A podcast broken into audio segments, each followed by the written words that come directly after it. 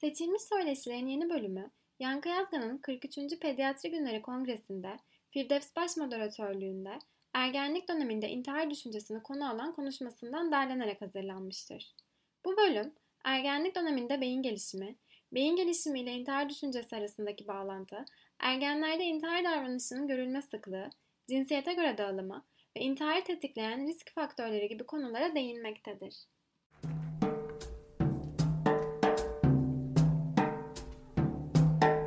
İnsan beyin gelişiminin kritik bir evresi. Puberte ile birlikte başlayan bu e, yaş dönemi e, özellikle beyin gelişimi açısından da adeta 0-3 yaş dönemine benzeyen gelişim fırsatları sunmakta. Bu fırsatların beyinsel temeline baktığımızda insan beyninin gelişiminin ana göstergelerinden birisi birçok şekilde tabii ki gelişim göstergeleri var ama e, gri maddenin 5 yaşa kadar daha ziyade kalınlaşan bir tabaka şeklinde olan gri maddenin e, giderek incelmesi, yayılması ve değişik bölgeler arasındaki bağlantıları oluşturan beyaz maddeden oluşma uzun traktlerin, liflerin bu bölgeleri birbirine bağlamasıyla e, beyin gelişimi ve buna bağlı olarak da aslında zihinsel ve duygusal e, olgunlaşmanın gerçekleştiğini bildiğimiz bir dönem. İnsan beynindeki e, bilişsel ve davranışsal kontrolü sağlayan beynin ön bölgesi en son gelişen alan. Ve e, ergenlerimizin bu dönemdeki bir karakteristiği de e, birçok becerileri, başta e, zeka, dürtüler gibi ya da e, özellikler bunların hepsi çok hızlı gelişirken bunları kontrol edecek mekanizmaları o kadar güçlü değil. Tabii herkes ve her beyin aynı değil. Bu arada onu not düşmek lazım. Burada örneğin anterior cingulate cortex'in bu özellikle e, depresyon, OKB gibi problemlerle ilişkilendirilmiş olan beyin bölgesi ve aynı zamanda da tipik e, gelişen bireylerde riske duyarlılık diye tanımlanan e, yani risk değerlendirme becerileriyle de ilişkili ya da oradaki hassasiyetle ilişkili e, alanın kişiden kişiye farklılık gösterdiği ve tabii bu kişiden kişiye farklılık hani insan burnu da kişiden kişiye farklılık gösteriyor. Burnumuzun biçimi koku almamızı ne kadar etkiliyor bu pek belli değil ya da daha doğrusu çok bir ilişki yok. Ama bu beyin bölgesi örneğin davranışlarla ilişkisi gösteriliyor. O nedenle e, beyin yapılarının e, gelişim hızı, gelişim süreti ve bunu kodlayan genetik e, konstelasyonlar, örgüler e, bu dönemin genel tipik popülasyonu belirleyen özelliği. Şimdi kendine zarar verme davranışı özellikle acil servislerde e, hekimlerin karşısına çok sıkan çıkan durumlardan bir tanesi ve bu e, genellikle de bazen e, zor bir durum. Problemin e, zorluğu yanı sıra problemin çevresinde oluşan e, belirsizliklerle ve bir parçada açıkçası bizim hekim olarak başa çıkmak konusunda bazen kendimizi yeterince donanımlı hissetmememizle birlikte daha da çapraşıklaşan bir durum oluyor.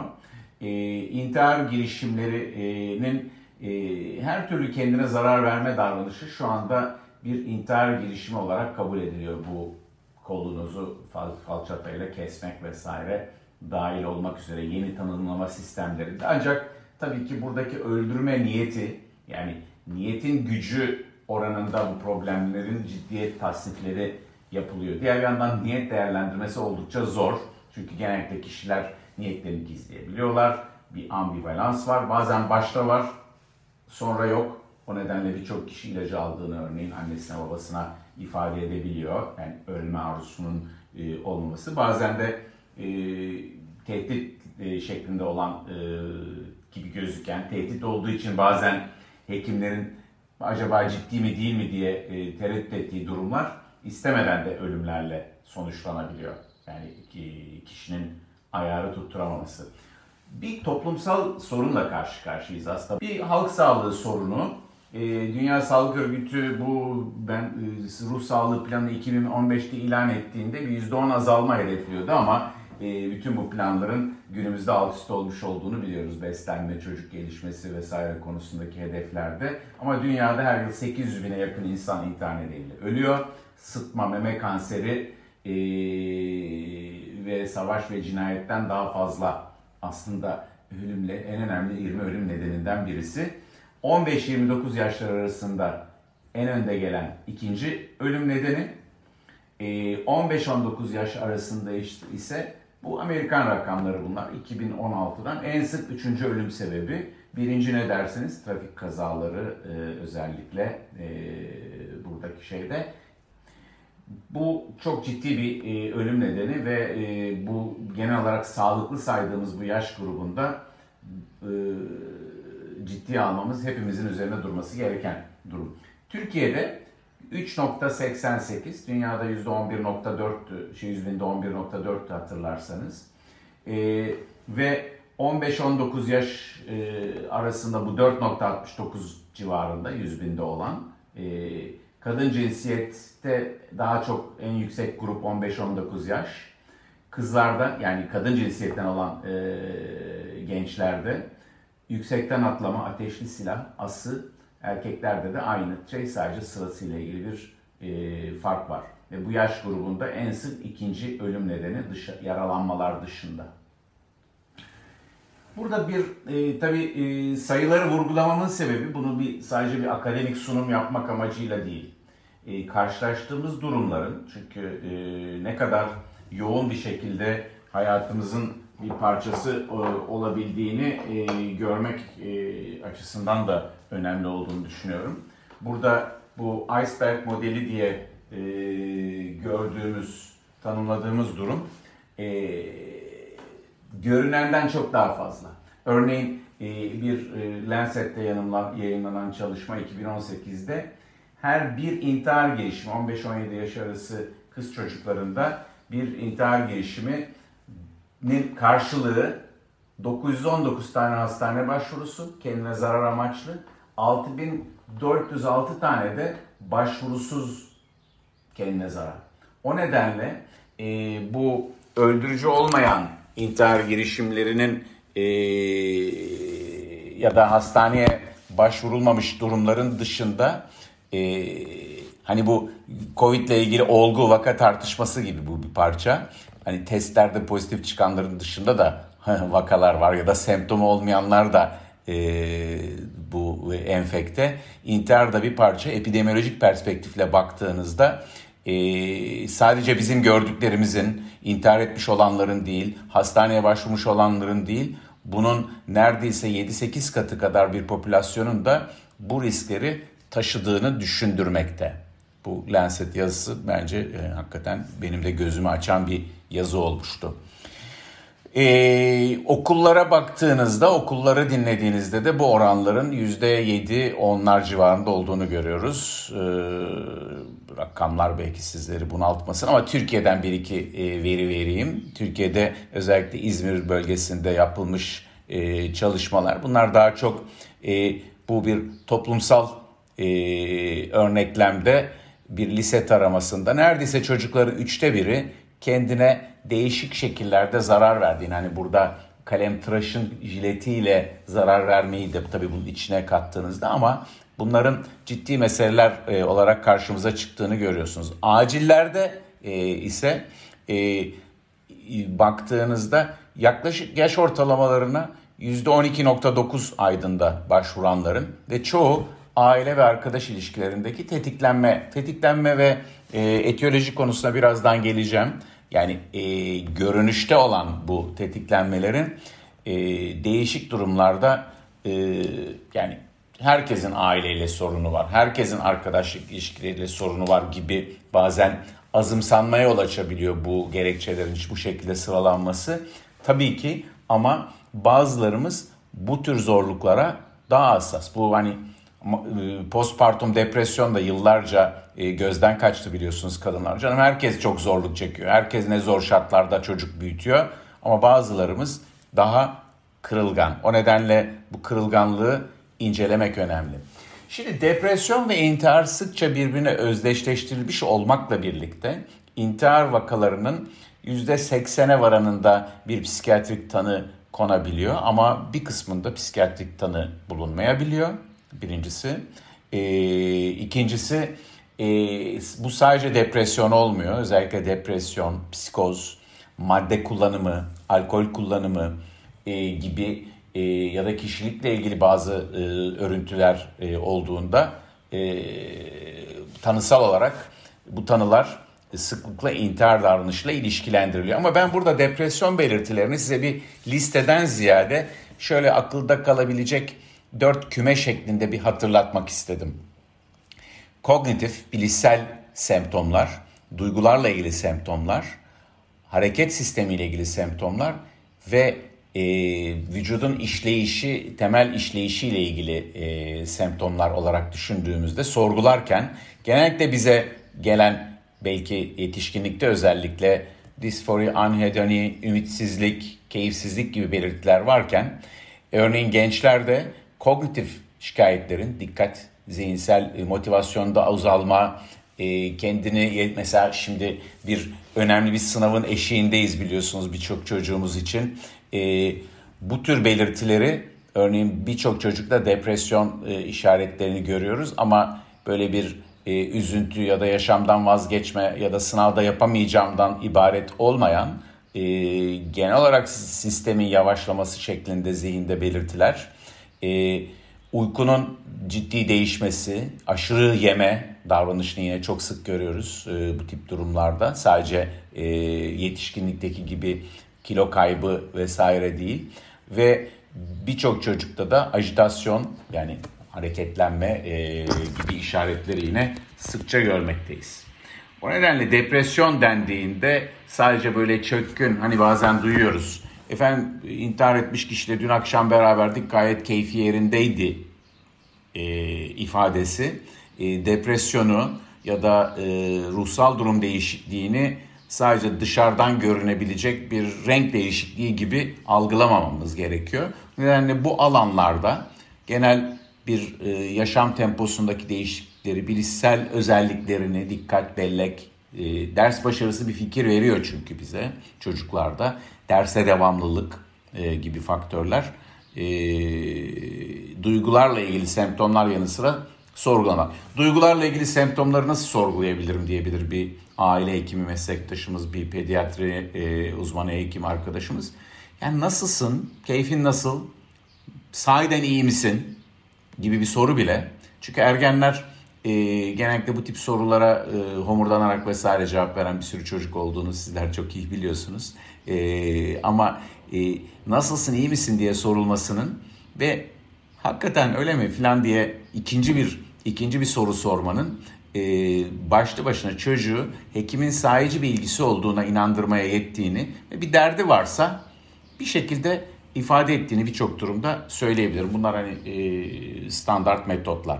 Belki anhedoni kavramını burada açmak lazım meslektaşlarımız için. Sıklıkla düşük enerjinin eşlik ettiği ilgi ve zevk kaybıyla karakterize çocuklardan çok ergenlerde görülen karmaşık bir durumdur. Özellikle e, mesela kızlarda, kadın cinsinden e, olanlarda depresyon olmaksızın daha yüksek. Yani, dep, yani üzüntü olmaksızın e, olan daha ziyade anhedoni bir keyif alamama, hayatın o eski tadını kaybetmesi, e, yeni bir tadı da bulamamak gibi. Hani birçok meslektaşımızın e, psikoterapide çocukluktan çıkmanın, çocukluğu kaybetmenin hüznü diye de yorumladığı. Ama burada tabii bir aşırılıktan bahsediyoruz. Herhangi bir üzüntü ya da keyifsizlikten değil. Ee, intihar için yani intihar davranışı ile ilgili risk faktörlerine baktığımız zaman ee, burada birçok uzunca bir liste var. Tek tek saymayacağım ama birkaç önemli konu aile içi şiddete maruz kalmanın Türkiye'de ülkemizde çok kritik bir mesele olduğunu, okulda zorbalığa uğramak yine e, çok kritik bir e, örneğin okula gitmek istemeyen bir çocukta ilk soracağımız sorulardan birisi bu zorbalık.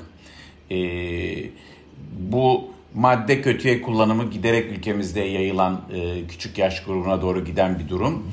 Mutlaka ailedeki e, benzer öyküleri sormak ama bu konuda doğru bir cevap alma ihtimalimizin düşük olduğunu da akılda tutmak. Ha kimse de yokmuş deyip rahatlamamak. Yani peki niye soruyoruz? Belki söyleyen olur diye. Ee, daha önce bir girişim olmuş olması e, mühim. Depresyonun varlığı, e, yıkıcı davranış bozukluklarından kasıt dikkat eksikliği, hiperaktivite bozukluğu, davranım bozukluğu gibi daha çok işte dersle, dikkatle ilgili gözüken bu problemlerin önemli bir e, kısmı duygu yoğunlukları döneminde beyin ön bölgesinin e, kontrolünün iyice kaybolması ve kişinin davranışları üzerindeki kontrolünün daha ziyade o andaki duygu haline sınırlanması. Yani umutsuzluk içindeyse güneşin doğmasını bekleyememek gibi. Ee, yaşam olaylarının yani çocukların örneğin yoksulluğun olmadığı, eşitsizliğin daha az olduğu, çocukların kollandığı, korunduğu, iyi okullara gidebildikleri e, koşullar yani bunlar çünkü sosyal politikalarla da sağlanabilen e, durumlar biliyorsunuz. Ya da ana babaların e, evde şiddetin olmadığı, bunun yasalarla e, olsun anne babalara sağlanan e, bireysel gelişim programlarımızın sağlandığı ortamlarda stresli yaşam olaylarının bu kritik eşikleri aşmadığını, dolayısıyla siz gene, genetik olarak yatkınlık taşısanız bile bu riskin düşük kaldığını görüyorsunuz. Bu da psikososyal müdahalenin yani sadece psikososyal müdahale deyince psikiyatriste gitme, terapiye gitme diye düşünmeyin. Çocuğun yaşamındaki her türlü düzenleme, onun duygusal güvenliğini, fiziksel güvenliğini sağlayan her şeyin aslında koruyucu bir etkisi olabileceğini bize gösteriyor. Bazen belki duyuyorsunuz e, pubertenin olması yani hormonal değişikliklerin varlığının çok önemli olduğunu, düşük sosyoekonomik düzeyin, stresin, alkolün ama medyadaki intihar paylaşımları özellikle günümüzde bir rol oynadığını burada e, söyleyeyim ki bu Göte'nin buradaki genç Werther'in acılarını yazdığı 18. yüzyılın sonunda bile bu bulaşım etkisi, contagion, salgın etkisinin olduğunu görüyoruz. O nedenle özellikle intihara övgü düzen yayınların olması, bunların e, teşvik edici olduğunu söylemek doğru olmaz ama taklit davranışını, örnekseme davranışını arttırdığını biliyoruz. O nedenle e, gizli tutulması gerekmiyor ama bunun yüceltilmesinden kaçınmak e, benim genellikle e, meslektaşlarımızın tavsiyesi. E, psikiyatrik bozuklukların hepsinde olmayabileceğini akılda tutmak önemli. Yani daha önceden bir tanısı olması tabii ki bu riski arttırıyor. Ama e, herkeste olmayabileceğini burada hatırlatıyorum. E, nelere dikkat edelim? Bir kere daha e, özetlersem kendine zarar verici her davranışı bir kere intihara dönük bir davranış riski olarak görüyoruz. Tabii ki kolunu kesen bir iki tane çizik atmış bir çocuğu hemen götürelim psikiyatrik kliniğine yatıralım anlamına gelmiyor bu ama risk değerlendirmesi gerektiğini, çocuğun e, gerek psikososyal dertlerinin gerek ruhsal durumunun iyi değerlendirilmesi gerektiğini e, bize gösteriyor. Bir tanı alabilen durumdaysa, ailede bir öykü varsa, çocuk daha önceden e, başka böyle bir zarar verdiyse, çevresinde bu tip davranışları olanlar varsa, uyuşturucu e, veya alkolle e, yani uyuşturucu kullanımındaysa ya da alkolle yaşının öncesinde yani 18 yaşın alttaki bireyin bir kullanımı varsa ve evde silah, pestisit vesaire gibi bir takım şeyler varsa bu riskin arttığını söylüyoruz. Tekrarlamanın önemli olduğunu e, burada hatırlatan bir slaytım var. Burada e, bu Case diye yine bir başka Lancet'te yayınlanan e, çalışma e, başvuruların %15'i e, bir yıl içinde bir kere daha başvuruyor bu örneklemde. Bu bizim Marmara Acil'de, Tekirdağ'daki arkadaşlarımızın e, acilin her yerde benzer oranlar e, görüyoruz. Bir grup çocukta özellikle bu iyice küçülttüğümüzde bu %15'lik grubun en yüksek riskte olduğunu bize düşündürüyor. Bunların önemli bölümünün ev içi şiddet, istismar e, açısından mutlaka değerlendirilmesi e, gerektiğini, bu e, istismar ve şiddette bazen e, kadın cinsinden olan çocuklara daha çok e, sanki oluyormuş gibi ama ülkemizde istismar e, vakalarının e, en az üçte birinin erkek çocuklara da olduğunu burada not düşeyim. E, yani burada erkek çocukların da belki görünüşleri o kadar korunma korunmaya gerek değilmiş gibi gözükse de e, onların da çok e, zor durumda olabildiklerini e, hatırlatmak lazım. E, tekrarlama genellikle ilaç alımı olan en çok kesiyle gelen çocuklarda daha sık görülüyor. E, bunun dediğim gibi burada kendine zarar verme, cinsel yönelimle ilgili kaygıların yani e, burada cinsel kimlikle ilgili e, kaygıların zaman zaman e, rolü olduğunu biliyoruz. Bunlar kimselerle konuşulamayan, e, yanlış yapma, işte e, dinsel olarak ya da sosyal olarak yasak bazı şeyleri yapmış olma gibi e, algılarla da suçluluk duygularının buradaki davranışları tetikleyici olduğunu, umutsuzluğa kapılmanın, düzeltilemeyecek bir hata yapmış olmanın veya e, durumunun e, bir başkaları tarafından e, ona dönük yok edici bir reaksiyon getirme ihtimalinin yani hoşgörüsüz bir toplumda e, yaşıyor olmanın e, verdiği korku gençleri yine yaşamlarına son verdirme verme hareketine de yönlendirebiliyor. Burada özellikle sadece risk grubunu değil genel olarak toplumu e, hedefleme eğilimi psikiyatri çevrelerinde e, tavsiye edilen örneğin zorbalıkla, cinsel istismarla mücadelenin önemli olduğunu, e, gençlerin e, duruşlarını, kimliklerini geliştirme e, ve kimliklerine saygının ve onların e, kendi gelişimlerini belirleme haklarına saygının e, önemini vurgulamak, medyanın e, sorumlu habercilik yaparak e, ballandıra ballandıra intihar haberleri e, yapmasını e, önlemek, e, bu konuda onlarla eğitim işbirlikleri içinde olmak çok çok önemli. Yardım arama davranışının desteklenmesi çok mühim. Yardım arama davranışı biliyorsunuz bütün sağlık problemlerinde e, başta mesela kanser e, örneğin yeterince olmayan e, ve en büyük e, şeyde e, yardım aramanın iki tane faktörü oluyor. Bir yardım olanaklarının sınırlı olması yani gidecek başvuracak yerlerin e, olmaması. İkincisi özellikle ruhsal bozukluklarda damgalanma endişesi. Damgalanma e, gittiğimiz e, sağlık kuruluşunda e, ruh sağlığı bozuk e, bir birey olduğunuz için e, ciddiye alınmayacağınız ya da ihtiyaçlarınızın öteleneceği e, korkusu e, gençler tarafından dile getiriliyor maalesef. E, neden daha önce söylemedin? İşte söyledim ama kimse kulak vermedi. Bu bazen e, bir e, danışmanlık e, servisinde olabiliyor. Bazen bir acil pediatri ünitesinde oluyor. Burada özellikle ruhsal bozukluğa karşı hepimizin binlerce yıl içinde oluşmuş, damgalanma burada apayrı bir konu ama bazı ön yargıları e, olduğunu, ruhsal bozukluğun bizi tedirgin eden, e, uzak durmaya çalıştığımız bir yanı olduğunu e, görmek ve hatırlamak. Bu konudaki e, ön yargılarımızı gözden geçirmek bu konuda en faydalı araçlardan birisi. Tarama yapılmalı mı? Konferanslar bunların pek bir faydası olmadığı düşünülüyor. E, hatta zamanla dalgalanan bir risk bu intihar riski. Bir defalık bir tarama, ha kimsede bir şey yokmuş vesaire diyerek rahatlanacak bir konu da değil. Kaynaklara ve hizmet verenlere kolay ulaşımın sağlanmasının önemli olduğunu burada vurgulamak istiyorum. Ee, ruh sağlığı hizmetlerinin yaygınlaşması, sağlık e, hizmetinde veren başta e, hekimler olmak üzere çocuk ve ergen grubuna hekimler, hemşireler, e, yani ruh sağlığı dışındaki alandaki meslektaşlarımızın da e, duyarlılığının ve farkındalığının artmasının çok önemli olduğunu bir kere daha vurgulamak istiyorum. E, ateşli silah ve pestisit mesele, ateşli silahlar ne yazık ki ülkemizde e,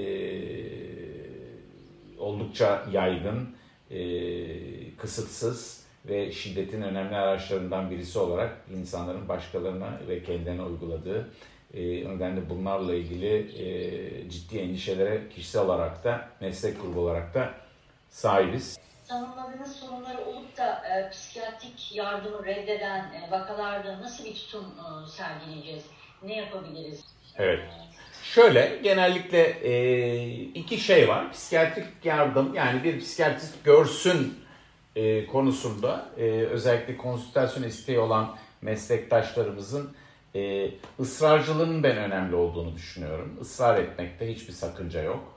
E, birincisi. Tabii başarısız olunabilir. İkincisi bunu e, dediğim gibi bazen e, hekimlerin önemli bölümü e, psikiyatriste yönlendirme konusunda da bazen tutuk davranabiliyor ya da mahcup davranabiliyor. Sanki hani ayıp bir şey, kötü bir şey söylüyormuş duygusu içerisinde hareket ettiklerini, kendilerini ifade ettiklerini biliyorum. Burada çünkü o e, o cesa belli bir cesaretle ve e, açık yüreklilikle söylendiğinde genellikle kabul gören bir şey. Diyelim ki yine kabul görmedi çünkü bazen depresyon ya da ruhsal bozukluk çok şiddetli olabiliyor.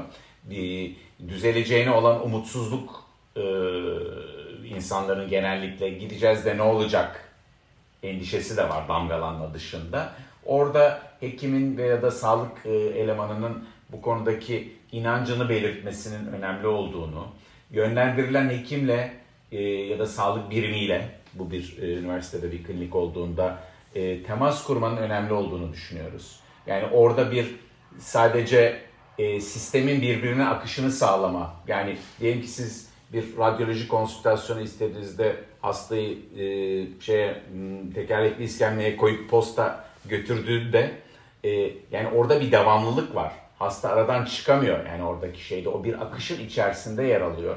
O nedenle e, ruh sağlığı e, ekibinin, psikiyatri ekibinin e, aslında pediatri ile iç içeliği, iç içeliğinin yani birbirine koridorlarının bile bağlı olmasının ya da birbirinin içinde e, ofislerin olmasının e, ya da serviste e, uygun bir e, ekip elemanın yani 3 kilometre ötedeki bir binadan değil hemen oradan çıkıp gelmesinin etkileri olduğunu e, biliyoruz. Kopukluk duygusunu vermiyor olmak, o sırada arayabilmek, mesaj yazabilmek gibi şeylerin e, refere eden hekimle refere edilen e, hekim e, arasındaki bağın gücü çocuk ve ergenleri kesinlikle e, güçlü etkiliyor. Biliyorsunuz ben e, eşim benim şuraya yazgan çocuk hekimidir. Çapa'da e, belli bir sürede çalışmış bir hekimdir. E, yani biz yan yana odalarda çalışıyoruz özel şey. Bir odadan çıkıp öbür odaya girmek çocuklara çok kolay geliyor diye e, çocuklardan duymuşumdur. Yani doktorun kocası olarak beni biliyorlar zaten adımı bile bilmiyorlar. O yüzden çocuk hekimine güvenirlerse çocuk hekimin yolladığı kişiye de güveniyorlar. Evet. E, biz de sorun yaşıyoruz aslında. Yani e, tekrarlayan intiharlar geliyor acile. E, yani devamında zorlanıyoruz. Gelmiyorlar kontrole. Telefon edip çağırıyoruz. Bayağı bir zorlu süreç yaşanıyor tabii. E, Türkiye'deki bu Covid salgınında intiharların arttığını belirleyebiliyor musunuz? E, şimdi pandemiyle ilgili intihar davranışları arasında tabii basında baktığımızda çok değişik bilgiler geliyor.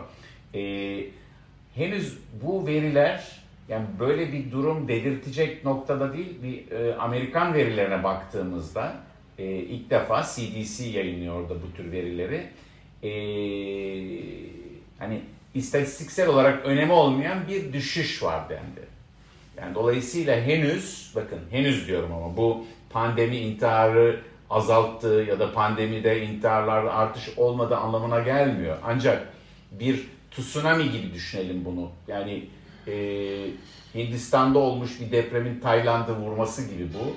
E, bunun bir etkisini henüz görmemiş olma ihtimalimiz olduğunu düşünüyorum birincisi.